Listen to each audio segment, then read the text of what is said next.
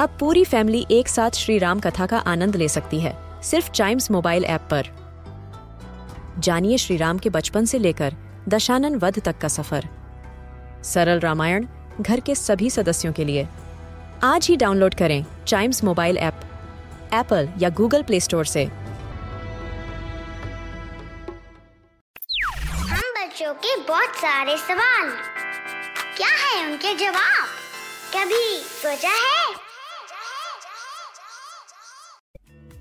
जब भी शहद की बात आती है तो हमको हनी बीज याद आती हैं। लेकिन कभी किसी ने ये सोचा है कि हनी बीज ही क्यों याद आती हैं, या फिर हनी बीज हनी क्यों बनाती हैं?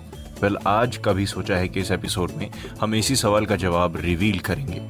और इसको जानने के लिए इन शॉर्ट हम समझेंगे कि हनी बीज हनी इसलिए बनाती हैं ताकि वो अपना खाना स्टोर कर सकें which is absolutely is honey ठीक है? और कब के लिए स्टोर कर सके?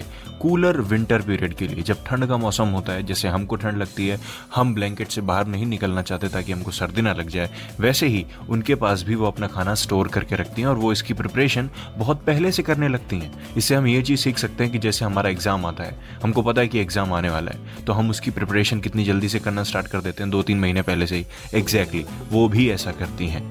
क्योंकि ठंड में क्या होता है, वो फ़ूड उतना ज़्यादा इकट्ठा नहीं कर पाती। वैसे फ्लाज नहीं होते, उतने ज़्यादा फ्लाज नहीं होते, ताकि फ़ूड को गैदर किया जा सके। और हनी बहुत ही आइडियल होता है बीस के लिए।